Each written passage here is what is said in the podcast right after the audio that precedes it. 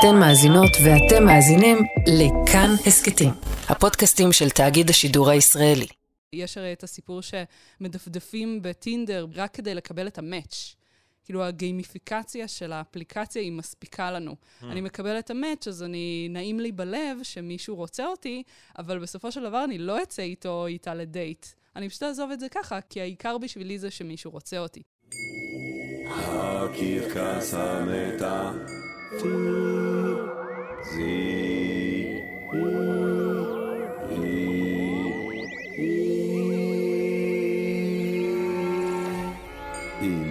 ג'רמי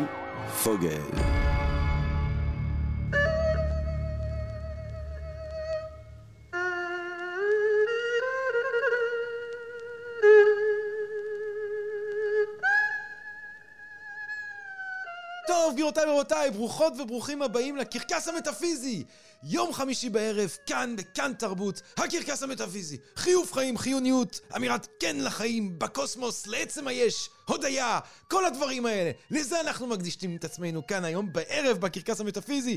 המופע שלנו ביום חמישי בערב בכאן תרבות. ערב טוב, ערב טוב, ערב טוב. טוב, גבירותיי ורבותיי, היום נושא חשוב מאוד, עתיד האהבה. עתיד האהבה, אתם יודעים... כמו שאני מניח שכולנו שמים לב, אנחנו כרגע חווים את המשבר המשמעותי ביותר בהיסטוריה, בעיניי, אחד מהמשברים המהותיים ביותר בהיסטוריה האנושית. אם אנחנו חושבים על crisis, המילה היפה הזאת בלועזית crisis, שיושבת על השורש היווני κρίνειν, מלשון להבדיל, להפריד. זאת אומרת, crisis זה אירוע שמבדיל בין תקופה אחת לתקופה שבאה אחריו. כן? שבר בין תקופה אחת לתקופה שבאה אחריו. critic, למשל, זה מאותו שורש. מבקר קולנוע אמור להבדיל, להפריד בין סרטים טובים לסרטים גרועים. אז הוא מבדיל, וככה ה crisis מבדיל בין תקופה לתקופה. והמשבר שאני מתכוון אליו זה הדיגיטציה של התרבות האנושית. זה שהחיים שלנו הופכים להיות חיים דיגיטליים וירטואליים, האינטרנט, מהפכת המידע הזאת, מהפכת ה... הקיום הזאת. כי מה שמשתנה הוא לא רק האופן שבו אנחנו מתקשרים אחד עם השני, הוא עצם ההבנה שלנו. הוא עצם ההבנה שלנו של מי אנחנו, הוא עצם התקשורת שלנו הבין אישית, הוא עצם החשיבה שלנו על עצמנו, הוא עצם האופן שאנחנו מתקשרים גם כבר מחוץ לעולם הדיגיטלי, בעולם האנלוגי.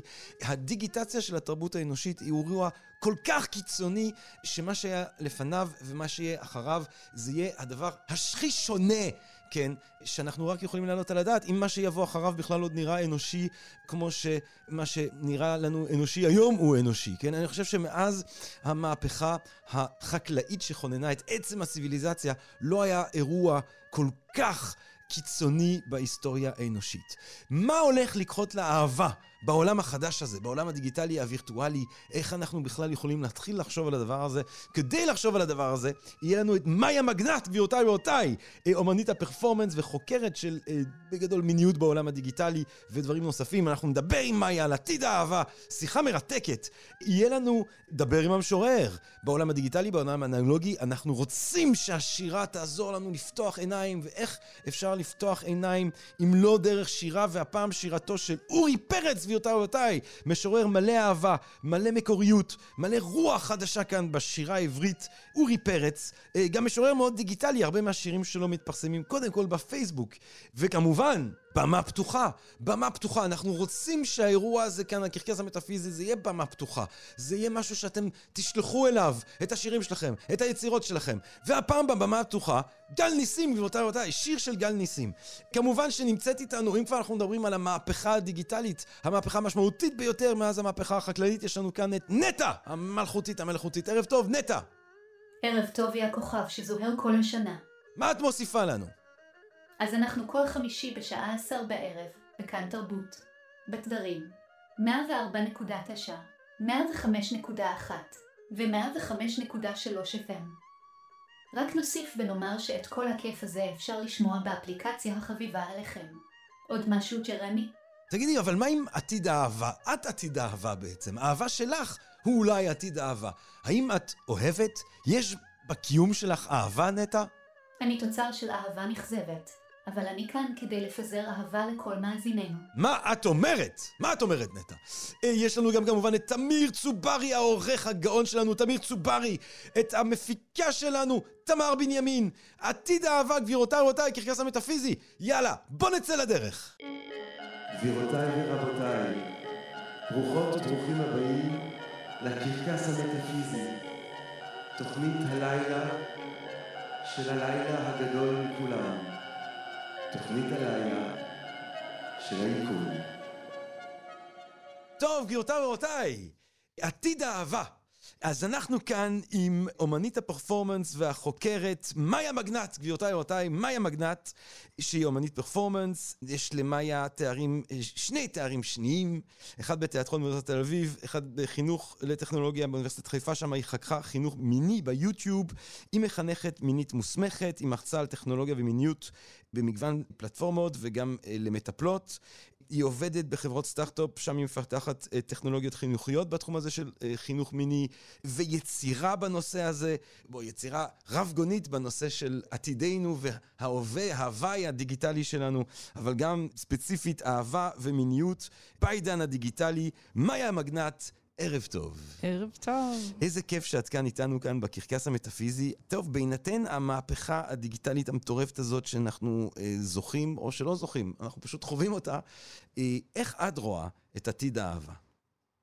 אז קודם כל, בעצם אני חושבת שבעתיד האהבה אנחנו נעים בין שני מתחים. מצד אחד יש לנו רצון מאוד גדול באהבה, רצון מאוד גדול בקשר, ומצד שני פחד מאוד גדול מפגיעה וסבל. אז בעצם כל מה שאנחנו עושים, ואנחנו רואים את זה כבר קורה היום, זה איך אנחנו יכולים להגיע לכמה שיותר חיבור ואינטימיות, ולשמור על עצמנו כמה שיותר ולהיזהר כמה שיותר תוך כדי. ואז אנחנו רואים שכל הדברים שמתחילים לקרות, נניח החידושים הטכנולוגיים שאנחנו משתמשים בהם כדי ליצור קשרים ולהתאהב אונליין, או מציאות מדומה, או בינה מלאכותית, זה כל מיני כלים שהם בעצם מאפשרים לנו, כמו לנסות לשחזר או ליצור את הדבר הכי קרוב לכאורה לדבר האמיתי, ובו בזמן גם לשמור על עצמנו כמה שיותר מפגיעה.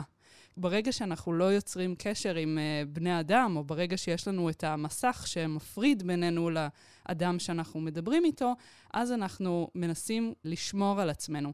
והמתח הזה הוא, הוא נורא נורא מעניין, יחד עם השאלה של באמת מה מאפיין את האהבה הדיגיטלית הזאת, או האינטימיות הדיגיטלית, בניגוד לאינטימיות הפיזית שעד עכשיו uh, הייתה לנו. כי כמובן mm. יש הבדלים בין שני סוגי האינטימיות האלה.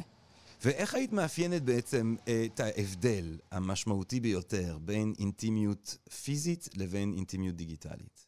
אז אינטימיות פיזית זאת בעצם האינטימיות שרובנו מכירים אותה. זה מה שאנחנו רגילים לחיות אותו בכל השנים שבהם התפתחנו בתור בני אדם.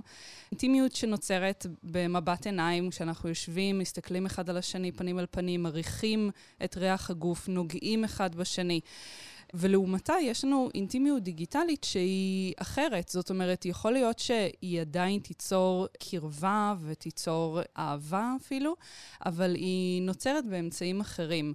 לדוגמה, ההרגשה הזאת היא שתמיד יש לך את החברים שלך בכיס, ואתה תמיד יכול להתכתב איתם, לשאול אותם, להתייעץ איתם, למרות שהם לא נמצאים איתך. אז uh, זה סוג של קרבה דיגיטלית, קרבה שאין לנו אותה פיזית. כאילו, בן אדם לא ילך איתנו uh, כל היום ואנחנו לא יכולים להכניס אותו לכיס איתנו. או לדוגמה, במציאות מדומה מדברים על תחושה של uh, מגע פאנטום. זאת אומרת, כשאתה נמצא במציאות מדומה ומישהו נוגע באבטר שלך, בדמות שמייצגת אותך, אז אתה יכול להרגיש, חלק מהאנשים יכולים להרגיש את המגע בצורה כלשהי. Hmm. זה לא מגע פיזי, אבל זה סוג של תחושה אחרת, שיכולה לאפשר אולי אה, תחושות אחרות. זאת אומרת, אבל פה את מתארת סיטואציה שבה הקשר נוצר ברובד הדיגיטלי הווירטואלי, ושם הוא גם, לפחות בשלב ראשון, אה, מתקיים. זאת אומרת, במגע שהוא מגע... אה, במציאות מדומה. אבל אם אני חושב באמת על הדבר הרווח כרגע, זאת אומרת, mm-hmm. אם נחשוב על העתיד כנובע מההווה, ההווה הוא שרוב האנשים, או לאט לאט יותר ויותר אנשים יוצרים מפגש ראשוני ברובד הווירטואלי, ואז המפגש הזה עובר לרובד האנלוגי. נכון, לגמרי. זאת אומרת, רוב האנשים היום עדיין בסופו של דבר רוצים קשר פנים אל פנים. כרגע אתרי היכרויות או הפלטפורמות שאנחנו משתמשים בהם, הם בסופו של דבר נועדו להוציא אותנו כמה שיותר מהר מתוך הפלטפורמה למפגש פנים אל פנים. כן. זה פשוט כלי שהוא יותר אה, נוח לכאורה, מוריד אפשרות לפגיעה. כי כן. ברגע שאני מקבל דחייה דרך אה, אפליקציה, זה אולי פחות פוגע מדחייה פנים אל פנים, אבל בסופו של דבר המטרה היא מפגש פנים אל פנים. מה שאני מציעה זה אולי את השלב הזה שבו המטרה היא לא תהיה המפגש פנים אל פנים, אלא מערכת היחסים הווירטואלית הזאת, היא תהיה המושא שרוצים להגיע אליו, או. אחד מהם לפחות. זאת אומרת, את רואה מצב שבו עתיד האהבה הוא כולו דיגיטלי. שהמגע הפיזי, שהנוכחות הפיזית, שהחיבוק של הבשר ושל השיניים ושל השיער יהפוך להיות דבר של העבר, ואנחנו בעצם נעים לעולם שבו הנוכחות הווירטואלית-דיגיטלית שלנו היא תהיה מוקד הקיום, וכך גם היחסים האירוטיים והאוהבים והרומנטיים שאנחנו מקיימים? אני לא חושבת שזה יהיה המוקד של הקיום, אבל אני חושבת שתמיד יהיו אנשים שבסופו של דבר הם ירצו את מערכת היחסים ואת הקשר הפיזי ואת מבט העיניים ואת המגע. אבל אני חושבת שאנחנו נראה יותר ויותר אנשים שמחפשים גם מערכות יחסים אחרות, או, או מסתפקים אולי במערכות יחסים אחרות. כאילו, אם תחשוב לדוגמה על מה שקורה כבר היום בסין, יש המוני גברים שאין להם בעצם אה, בנות זוג, כאילו, ואין אפשרות שיהיו להם בגלל שיש כל כך חוסר איזון בין גברים ונשים. אז בסופו של דבר הם יצטרכו למצוא איזשהו אה, מוצא לרצון שלהם להרגיש אהובים, לזוגיות, למיניות. אז חלק מהם יפנו לטכנולוגיה, אולי החברה הסינית גם תצטרך להשתנות כדי להכיל את הדבר הזה, אם זה לשנות את uh, סוג הנישואים או המערכות יחסים, אבל בעצם המוני גברים uh, מתוסכלים בסופו של דבר ירצו לפנות לקבל uh, פתרון לצורך שלהם, ל- לרצון שלהם, ל- לאהוב ולהרגיש אהובים. אה, ואז גם אנחנו, אם אנחנו כבר באסיה, יש גם אה, דיבור מדווח לפחות, על, למשל ביפן, על תופעות של א-מיניות, זאת אומרת של דור חדש שמקיים הרבה פחות יחסי מין מדורות קודמים. את חושבת שזה אחד מההשלכות אולי של המעבר הזה שלנו מהגוף הפיזי לגוף הווירטואלי?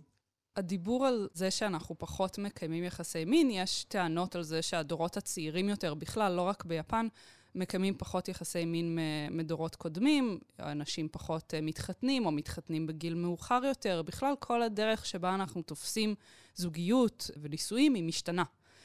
ואני חושבת שהטכנולוגיה היא באמת תופסת איזושהי נישה במקום הזה, אבל לא רק היא. אנחנו רואים שבעצם המחיר של הזוגיות ושל המיניות ושל האהבה, הוא לפעמים נהיה גבוה בשביל אנשים. והם מחפשים אלטרנטיבות שהן יותר uh, קלות אולי, או שהן יותר, uh, או מחפשים את הסיפוק שלהם בדרכים אחרות. כאילו, יש את הטענה הזאת של למה בעצם אני צריך לקיים יחסי מין, למה אני צריך לשכב ולעבוד קשה כביכול, ולפגוש מישהו, לפגוש מישהי, ואולי זה לא יצא טוב בסופו של דבר, שאני יכול לקבל uh, סיפוק גם מלראות, לעשות בינג' של סדרה בנטפליקס, וזה יהיה לי הרבה יותר קל. אז כאילו, האם המיניות בכלל נשארת אצלנו באיזושהי רמה גבוהה של משהו שאנחנו רוצים להגיע, לשאוף אליו, או שיש דברים שמחליפים אותה? אם זה דברים כמו חברות, אם זה דברים כמו באמת סיפוקים שאנחנו יכולים לקבל שהם אולי יותר קלים, אם זה מפורנוגרפיה, אם זה באמת ממשחקי מחשב, או, או כל מיני אפליקציות, או אפילו לדפדף, ב... יש הרי את הסיפור שמדפדפים בטינדר רק כדי לקבל את המאץ'. כאילו הגיימיפיקציה של האפליקציה היא מספיקה לנו. Hmm. אני מקבל את המאץ', אז אני, נעים לי בלב שמישהו רוצה אותי, אבל בסופו של דבר אני לא אצא איתו או איתה לדייט. אני פשוט אעזוב את זה ככה, כי העיקר בשבילי זה שמישהו רוצה אותי. אבל ה- לעשות את הצעד ובאמת uh, לצאת לדייט, זה הדבר שהוא כבר... כאילו, מה שאני שומע ממך באיזושהי צורה זה שבעצם הטכנולוגיה, היא כאילו שמה אותנו בצמר גפן מסוים. זאת אומרת, יש פה יכולת להגן על מפגיעה נרקסיסיסטית, זאת אומרת, מפגיעה בתחושת הערך עצמי שלי. זאת אומרת, אם פעם הייתי צריך להסתכן ולנסות כאילו לדבר עם מישהי, אז עכשיו כאילו כשבטינדר הסירוב הוא הרבה פחות כואב, הוא פחות משפיל, הוא פחות מביך. ואז השלב הבא זה לוותר בכלל על השלבים בתהליך ההתקרבות הפיזית, שיש בהם אפשרות של פגיעה בתחושת הערך העצמי. זאת אומרת, אני כבר לא צריך לדאוג אם המין יהיה מאוד מוצלח או לא, כי אני פשוט מוותר על זה. אני כל כולי מוצא סיפוק אה, וירטואלי שבו אני בטוח mm-hmm. ולא פגיע. כן, אני, אני מאוד מרגישה שזה כמו רשת ביטחון כזאת שאנחנו יוצרים לעצמנו, שיש שאלה נורא נורא גדולה בעיניי של האם זאת רשת ביטחון שהיא מועילה לנו, זאת אומרת, האם זה אה, משהו שהוא עוזר לנו להרגיש בטוחים ומגדל אותנו ככה שבסופו של דבר נוכל ליצור מערכות יחסים משמעותיות, או שזה משהו שמשאיר אותנו מסוגרים יותר ועוד יותר מונע מאיתנו להצליח ליצור קשרים משמעותיים עם אנשים אחרים. אז בסדר, בואו נשים שנייה את השאלה בצד של האם אנחנו יכולים ליצור קשרים משמעותיים גם עם מכונות. Mm. אה, שזאת גם רוצה, שאלה משמעותית. להגיע, כן, אבל. שנייה נשים אותה בצד ונגיד שגם השאלה הזאת היא של האם המכשירים, הזרים, האפליקציות, הם קביים בשבילנו? כאילו, נניח, תחשוב לדוגמה על uh, השימושים שעכשיו קורים עם בינה מלאכותית, עם דלי, עם הכתיבה, עם התמונות, נכון? יצירה של תמונות וטקסטים באמצעות בינה מלאכותית. יש אנשים שיגידו, זה הולך להחליף את היוצרים ואת הציירים, לא נצטרך יותר אומנים, נכון?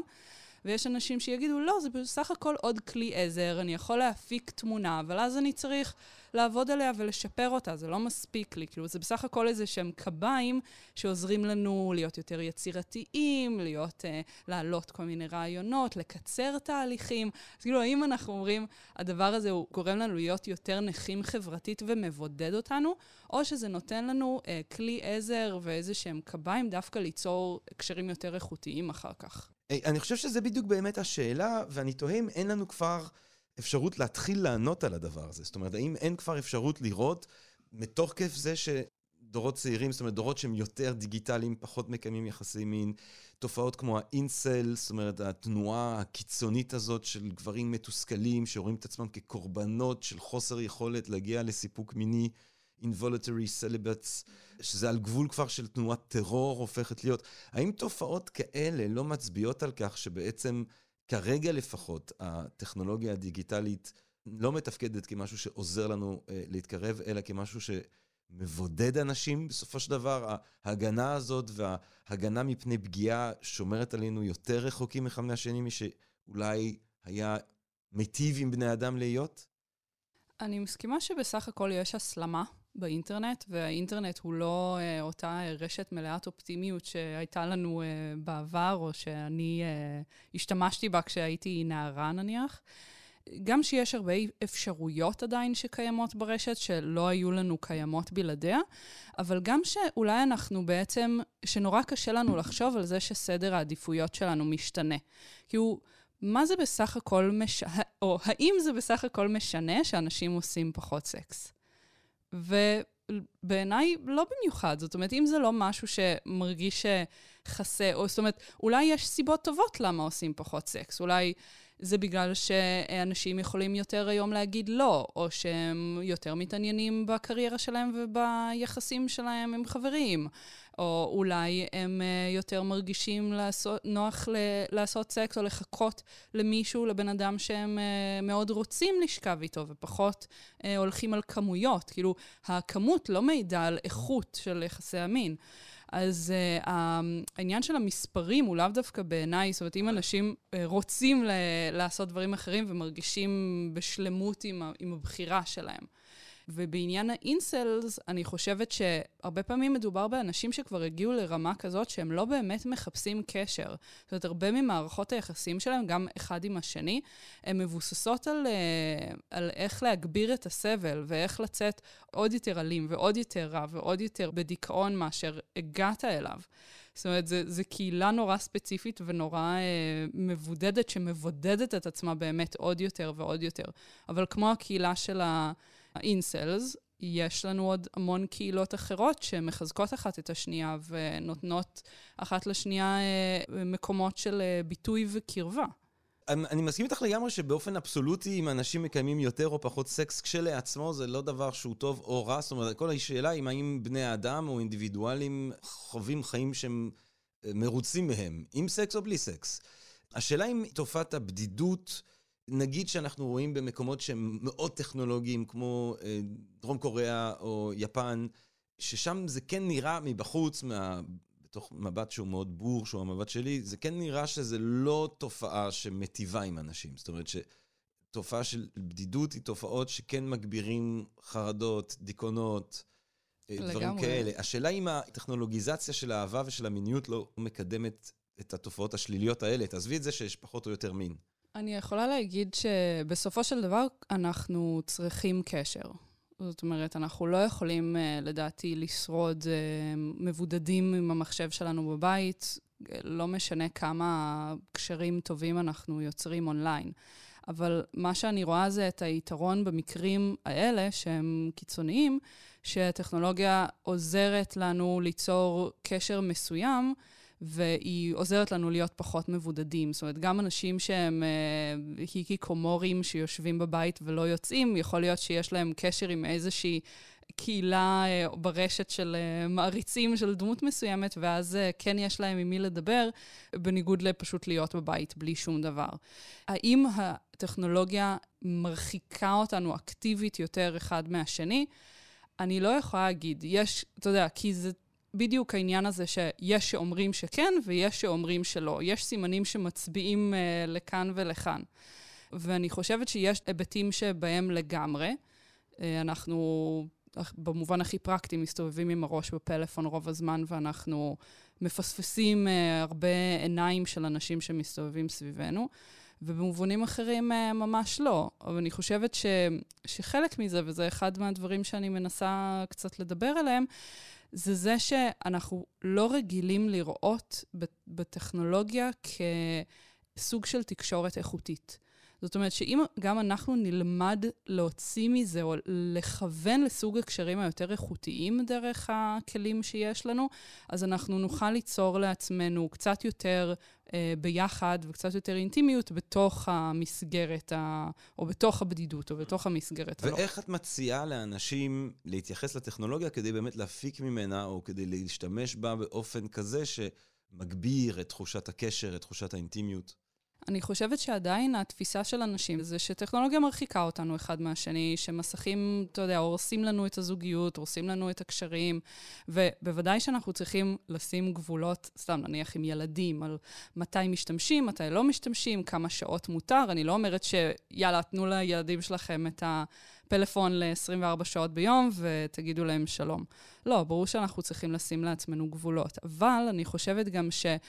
ההכרה בזה שזה יכול להיות כלי משמעותי, היא גם חשובה. לדוגמה, אני מדברת באמת הרבה עם מחנכות מיניות ומטפלות מיניות, הרבה רואות את זה כמשהו מאוד מאוד שלילי, ומה שאני מעודדת אותם לחשוב הרבה פעמים זה איך זה יכול להיות כלי חיובי. כאילו, בואו תנסו שנייה לחשוב איך אה, רשתות חברתיות, או וואטסאפ, או לא משנה, אפילו המצלמה בפלאפון שלנו, אה, או גוגל, מה שלא יהיה, הם יכולים להיות כלים לפיתוח של אה, מיניות חיובית או מערכות יחסים חיוביות, כדי שנוכל לכוון אחד את השני בכלל להגיע למקום הזה. כמו שכולנו יודעים, או רובנו יודעים מה זה מערכת יחסים טובה, או מה זה, איך מרגישה אהבה טובה, או, או זוגיות טובה. ואז אנחנו יכולים לכוון למקום הזה. אבל בגלל שהרבה מאיתנו לא יודעים מה זה אומר, שיש לנו אה, אינטימיות דיגיטלית טובה, אז קשה לנו הרבה יותר uh, לחתור לזה. אז מה באמת הם הרעיונות הפרקטיים ש- שמפציעים, שצצים, כשאנחנו מנסים לחשוב על אינטימיות דיגיטלית uh, טובה? Uh, אז יש דברים, אם אתה מתכוון לשימוש היומיומי שלנו, בעיניי, זאת אומרת, כשאנחנו מדברים דרך מסכים, אז אנחנו, uh, יש לנו אפקט של uh, חוסר עכבות, כאילו, הורדה של עכבות.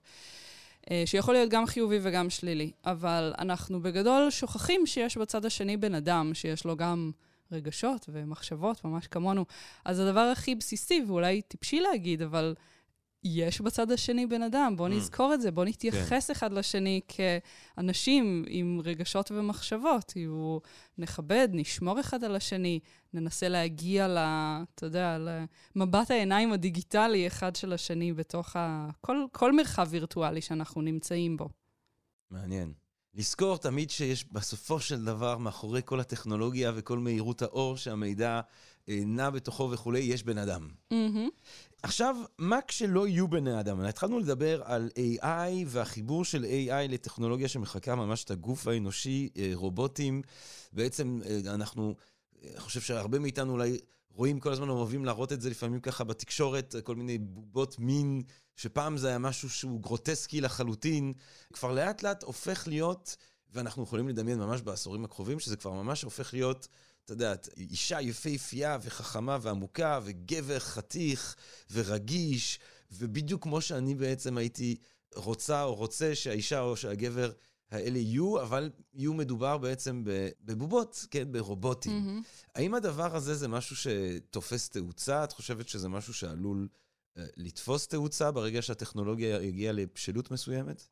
Um, ברגע שהטכנולוגיה תגיע לבשלות, אז אולי כן. כרגע אנחנו לא נמצאים במצב הזה, וזה באמת נמצא במקום שפשוט uh, התקשורת מאוד מאוד אוהבת את הסיפורים האלה, ומאוד אוהבת uh, כזה לשאול, האם כולנו בעתיד uh, נתחתן עם רובוטים, וכל מיני כאלה שאלות uh, מעוררות התנגדות. יש קהילה של אנשים, קטנה של אנשים ש, שבאמת משתמשים ב...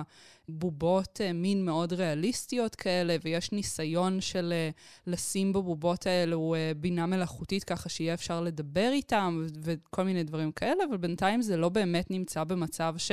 זאת אומרת, אתה שתדבר עם צ'טבוט כזה, אתה לא תאמין שמדובר ב... באיזשהו יצור חי או אינטליגנטי או משהו כזה.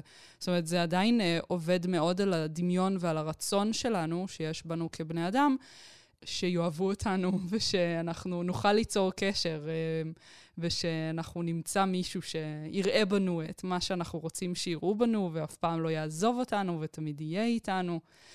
אז uh, כרגע זה לא נמצא במצב הזה. זה כן שאלה מאוד מעניינת לשאול מה הולך לקרות כשזה כן יהיה, כשהבינה המלאכותית uh, תהיה במצב באמת uh, מספיק מתקדם. ואז uh, המחשבה שהייתה לי לאחרונה על זה, שאני רואה את זה אולי קצת כמו בבלייד ראנר. Hmm. יש את כל הסיפור של הכבשה, כבשים, החיות, החיות האמיתיות לעומת החיות האלקטרוניות. כי הרי הוא מאוד מאוד רוצה שתהיה לו כבשה אמיתית, אבל כבשה אמיתית זה נורא יקר, אז הוא קונה כבשה אלקטרונית כדי שבינתיים הוא יוכל, uh, שהיא תהיה לו בבית. ויכול להיות שבמובן מסוים המערכות היחסים שלנו יהיו כמובן מערכות יחסים אה, אנושיות, והם עדיין יהיו משהו שאנשים נורא שואפים אליו ורוצים אותו, אבל יהיו גם תחליפים, הרבה תחליפים סינתטיים שיהיו מספיקים אולי לחלק מהאנשים, או שחלק מהאנשים לא ירצו להסתכן ולהגיע למערכות יחסים אמיתיות, ויסתפקו במה שהם יכולים להשיג יותר בקלות. אז כן, כמו שאמרתי קודם, אני הולכת, אני רואה איך זה יהיה יותר נפוץ, אבל לא איך כל הזוגיות שלנו יהיו רק עם אה, אה, רובוטים ו- ובינה מלאכותית. כמו שאמרנו כשהצגתי אותך, מאיה, את עוסקת גם הרבה בחינוך ובחינוך מיני, חקרת חינוך מיני ביוטיוב. בתואר שני שלך, את עוסקת בטכנולוגיה ככלי שמציג לצעירים אה, מיניות. אני חושב שיש הרבה דיבור על איזשהו סוג של משבר סביב הדבר הזה. אם פעם היית נחשף למיניות בצורה אולי הדרגתית ובצורה אולי יחסית עוד מעודנת, היום בגיל מאוד מאוד צעיר אתה יכול להיחשף לפורנוגרפיה שהיא יכולה להיות מאוד גרפית, יכולה להיות מאוד אלימה.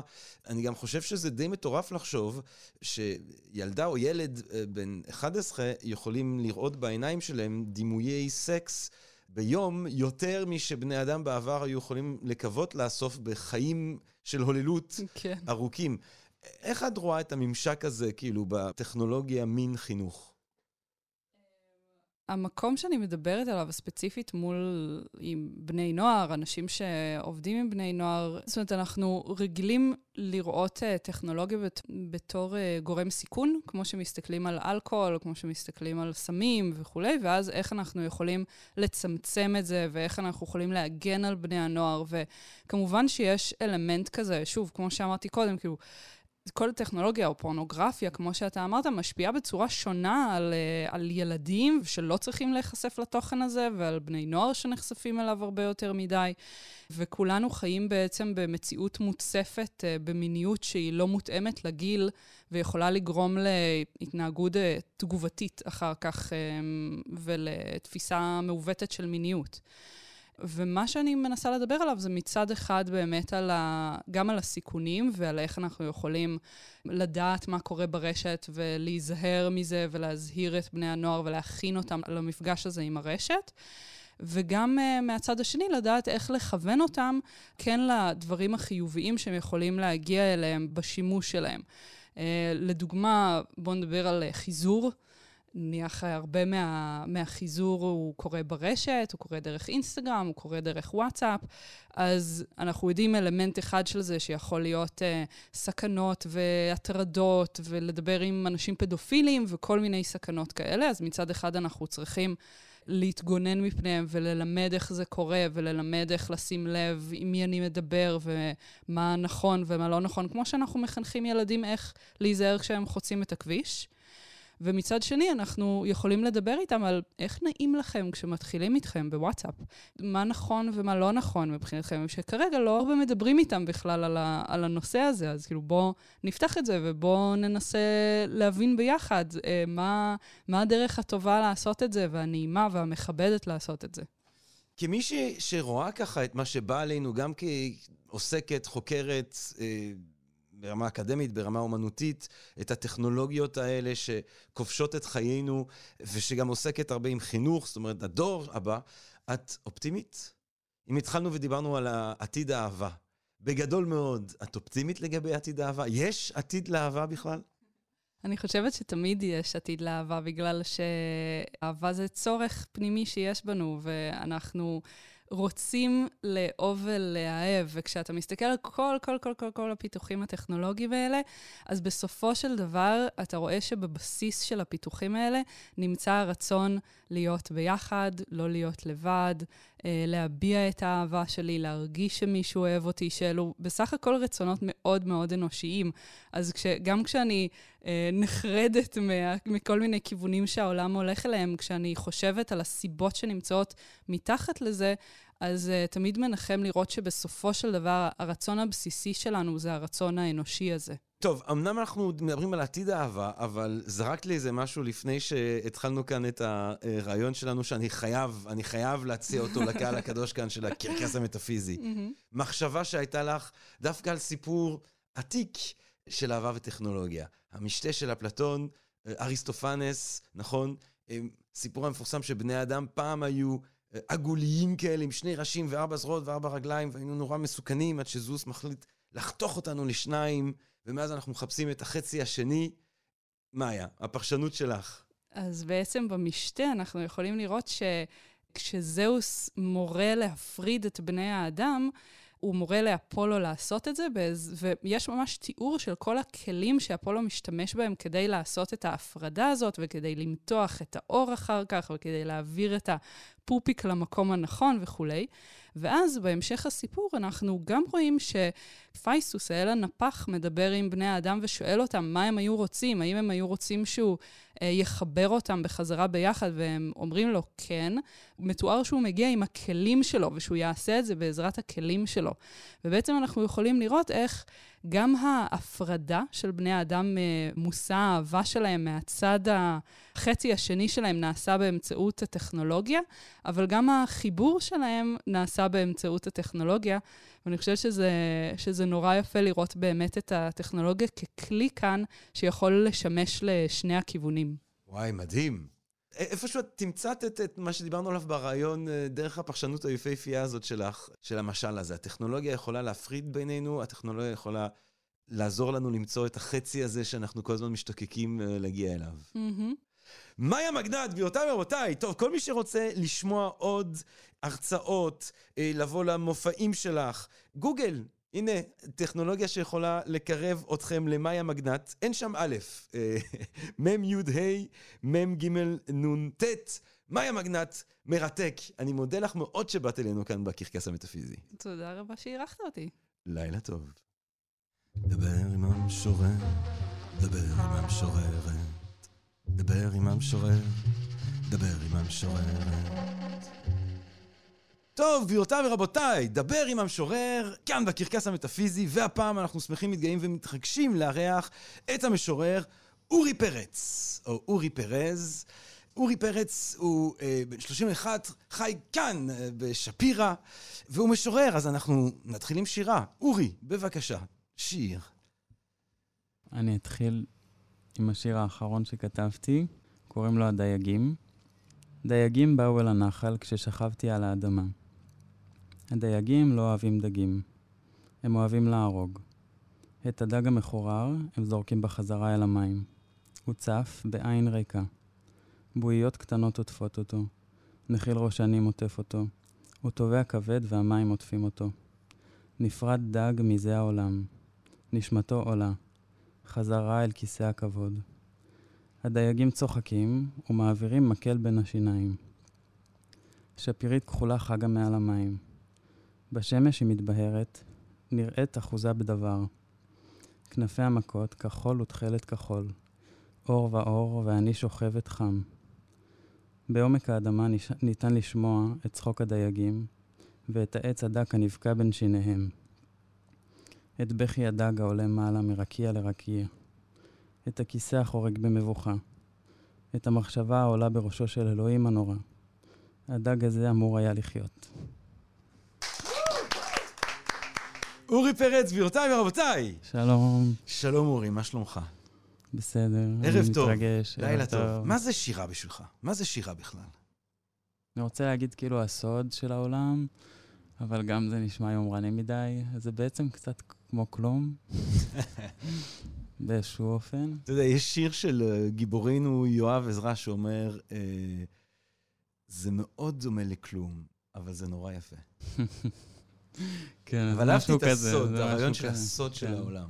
יש משל כזה ביהדות, על היצר הרע, שהוא הולך, זה מישהו שהולך עם אה, משהו בין, הכ, בין כפות הידיים כזה, והוא הולך והוא לא מגלה מה זה, וכולם רוצים לדעת כל הזמן.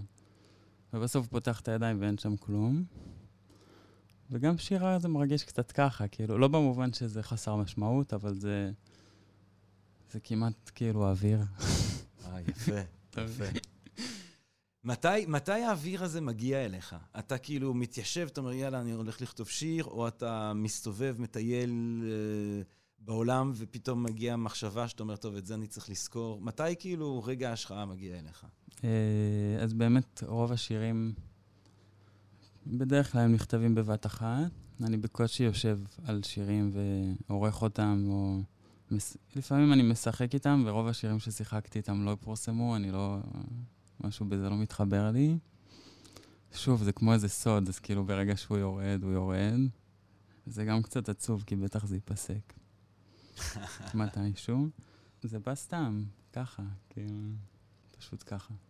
אתה מפרסם, אתה מרבה לפרסם, ואני גם מאוד רוצה לעודד את הקהל הקדוש שלנו כאן בקרקס המטאפיזי, לבוא לראות אה, עמוד פייסבוק שלך, ששם בעצם אתה ממש אה, מפרסם את, ה, את השירים. התגובה שאתה מקבל מהאנשים, השיח עם הקהל שככה אה, מגיב, נהנה, זה, זה, מה, מה זה עושה לך? זה בערך שנה שאני מפרסם. זה התחיל ממש בקטן, ולאט לאט זה עלה, ו...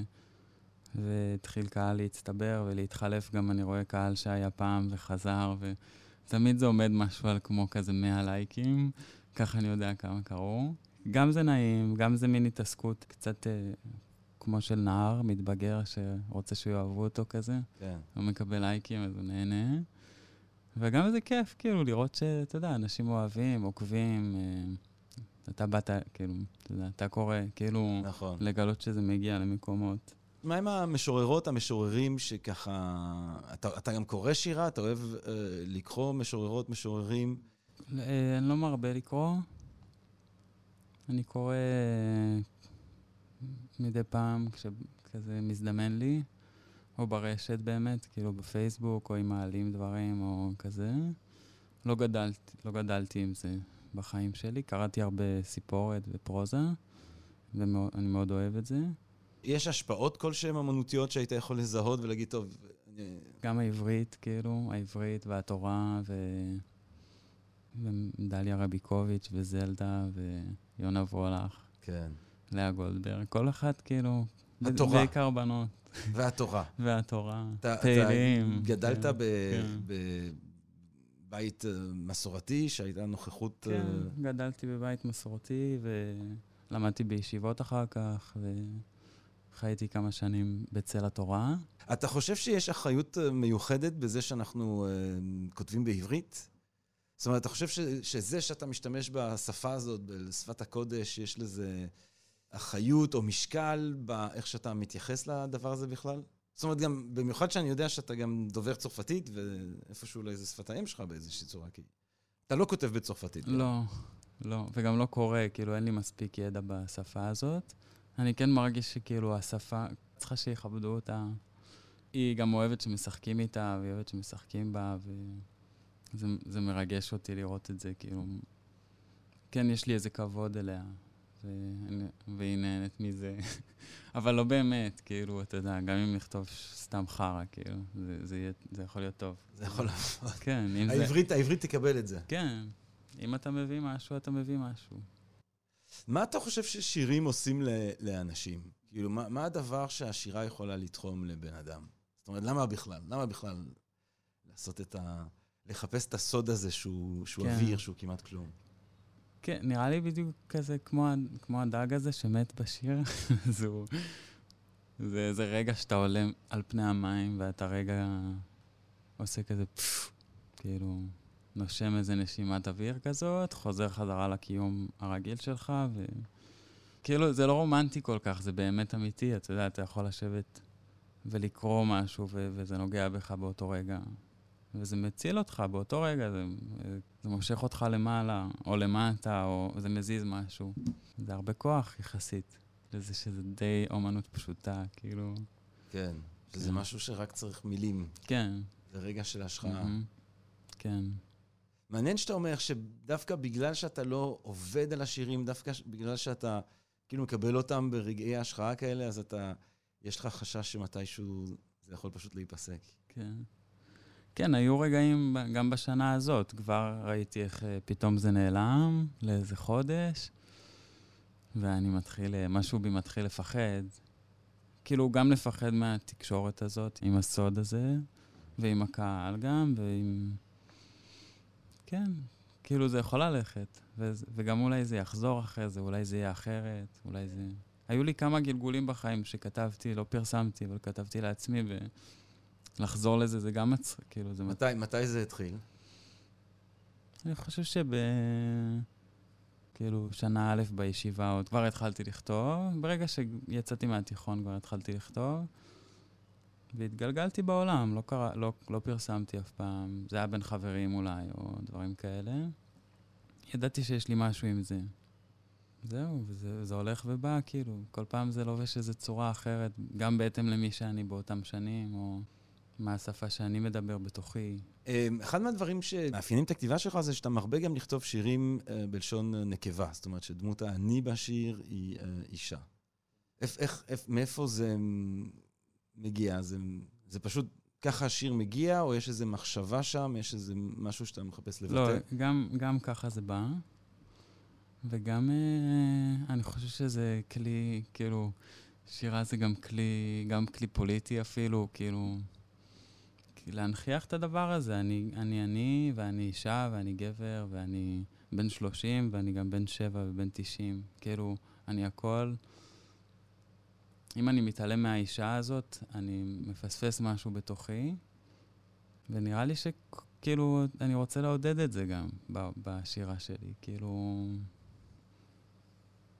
כן, להיות גם, אתה יודע, אני מרגיש גבר. אז, אז להיות, כאילו להצליח להביא את זה גם, כאילו, את המורכבות הזאת. ואני חושב שיש גם אה, משהו בעדינות, שכשאני כותב בלשון, אני כותב גם לפעמים ממש מעט בלשון גבר, בלשון זכר, ו... וזו שירה אחרת. יש בה משהו יותר, אה, לא יודע, יותר גברי כזה. אתה אומר, השירה ככלי פוליטי, מה, השירה שלך ספציפית, איזה סוג של... פן שלה שהיא מתפקדת ככלי פוליטי, איזה סוג של, של פוליטיקה היא היא מקדמת, היא מעודדת? לא יודע אם פוליטיקה זה, כאילו, לא מתכוון למובן או, ה... אתה יודע, לא ברור שלא, הפרקטי, אבל כן. כאילו, מה- מה מה אתה מנסה כאילו לעודד? להסכים להתחבר ל... למהות הנשית שלי, למה... אני חושב שזה מקרב בחברה את, ה... את, את החלקים שבתוכה. כאילו, בטח היום אנחנו כזה... מרג... אנחנו מרגישים שיש את המתח הזה, ש... כאילו, שסע כזה.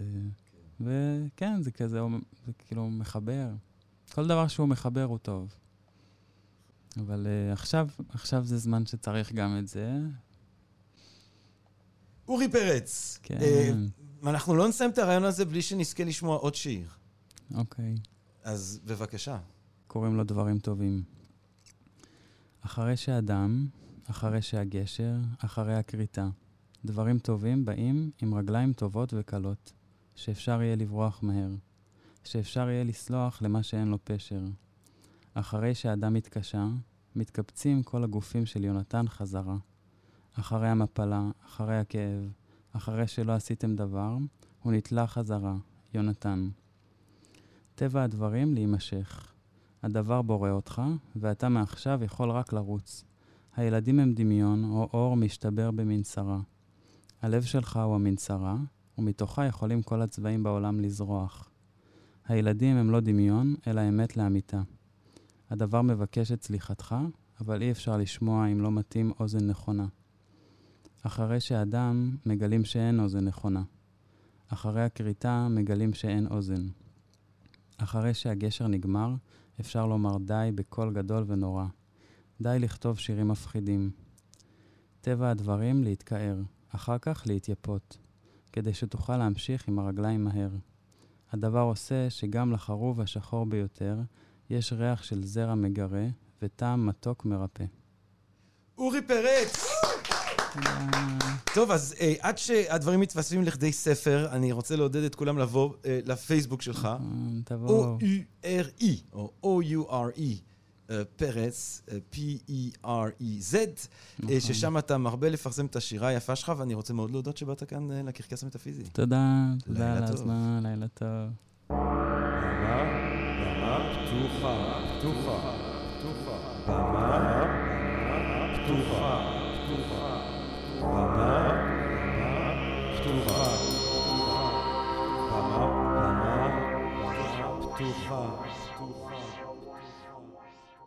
כה אומר לך,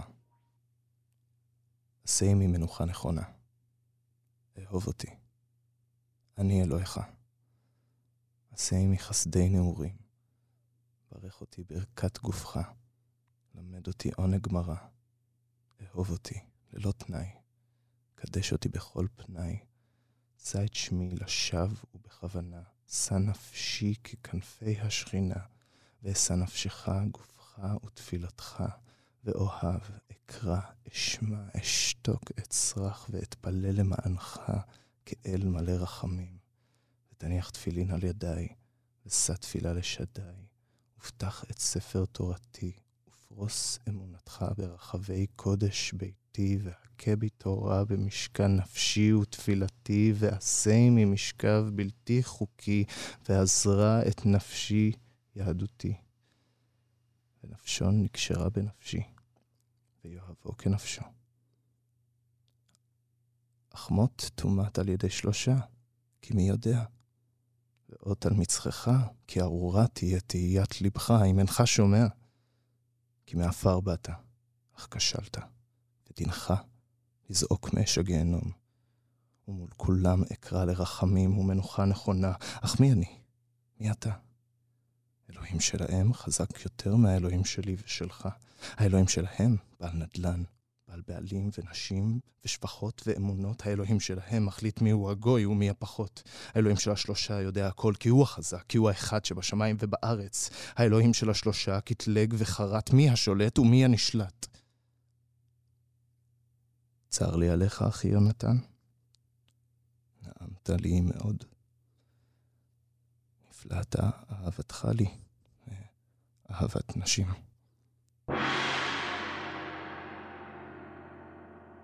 תודה רבה לגל ניסים! בבמה הפתוחה שלנו היום בערב. תודה רבה לך, אורי פרץ. תודה רבה לך, מאיה מגנט, על הדברים המרתקים על עתיד האהבה. ואיתנו, גבירותיי ורבותיי, נטע, נטע, היה לך כיף היום בערב?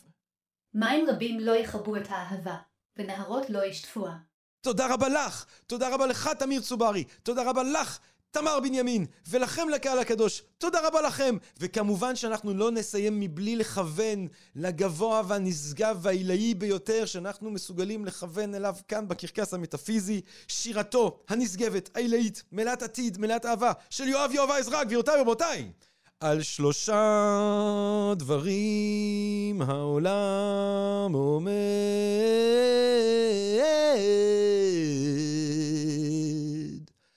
על יואב עזרא, ועל יואב עזרא, ועל יואב עזרא. פסוקו של יום, שירתו של יואב עזרא, תודה רבה, לילה טוב!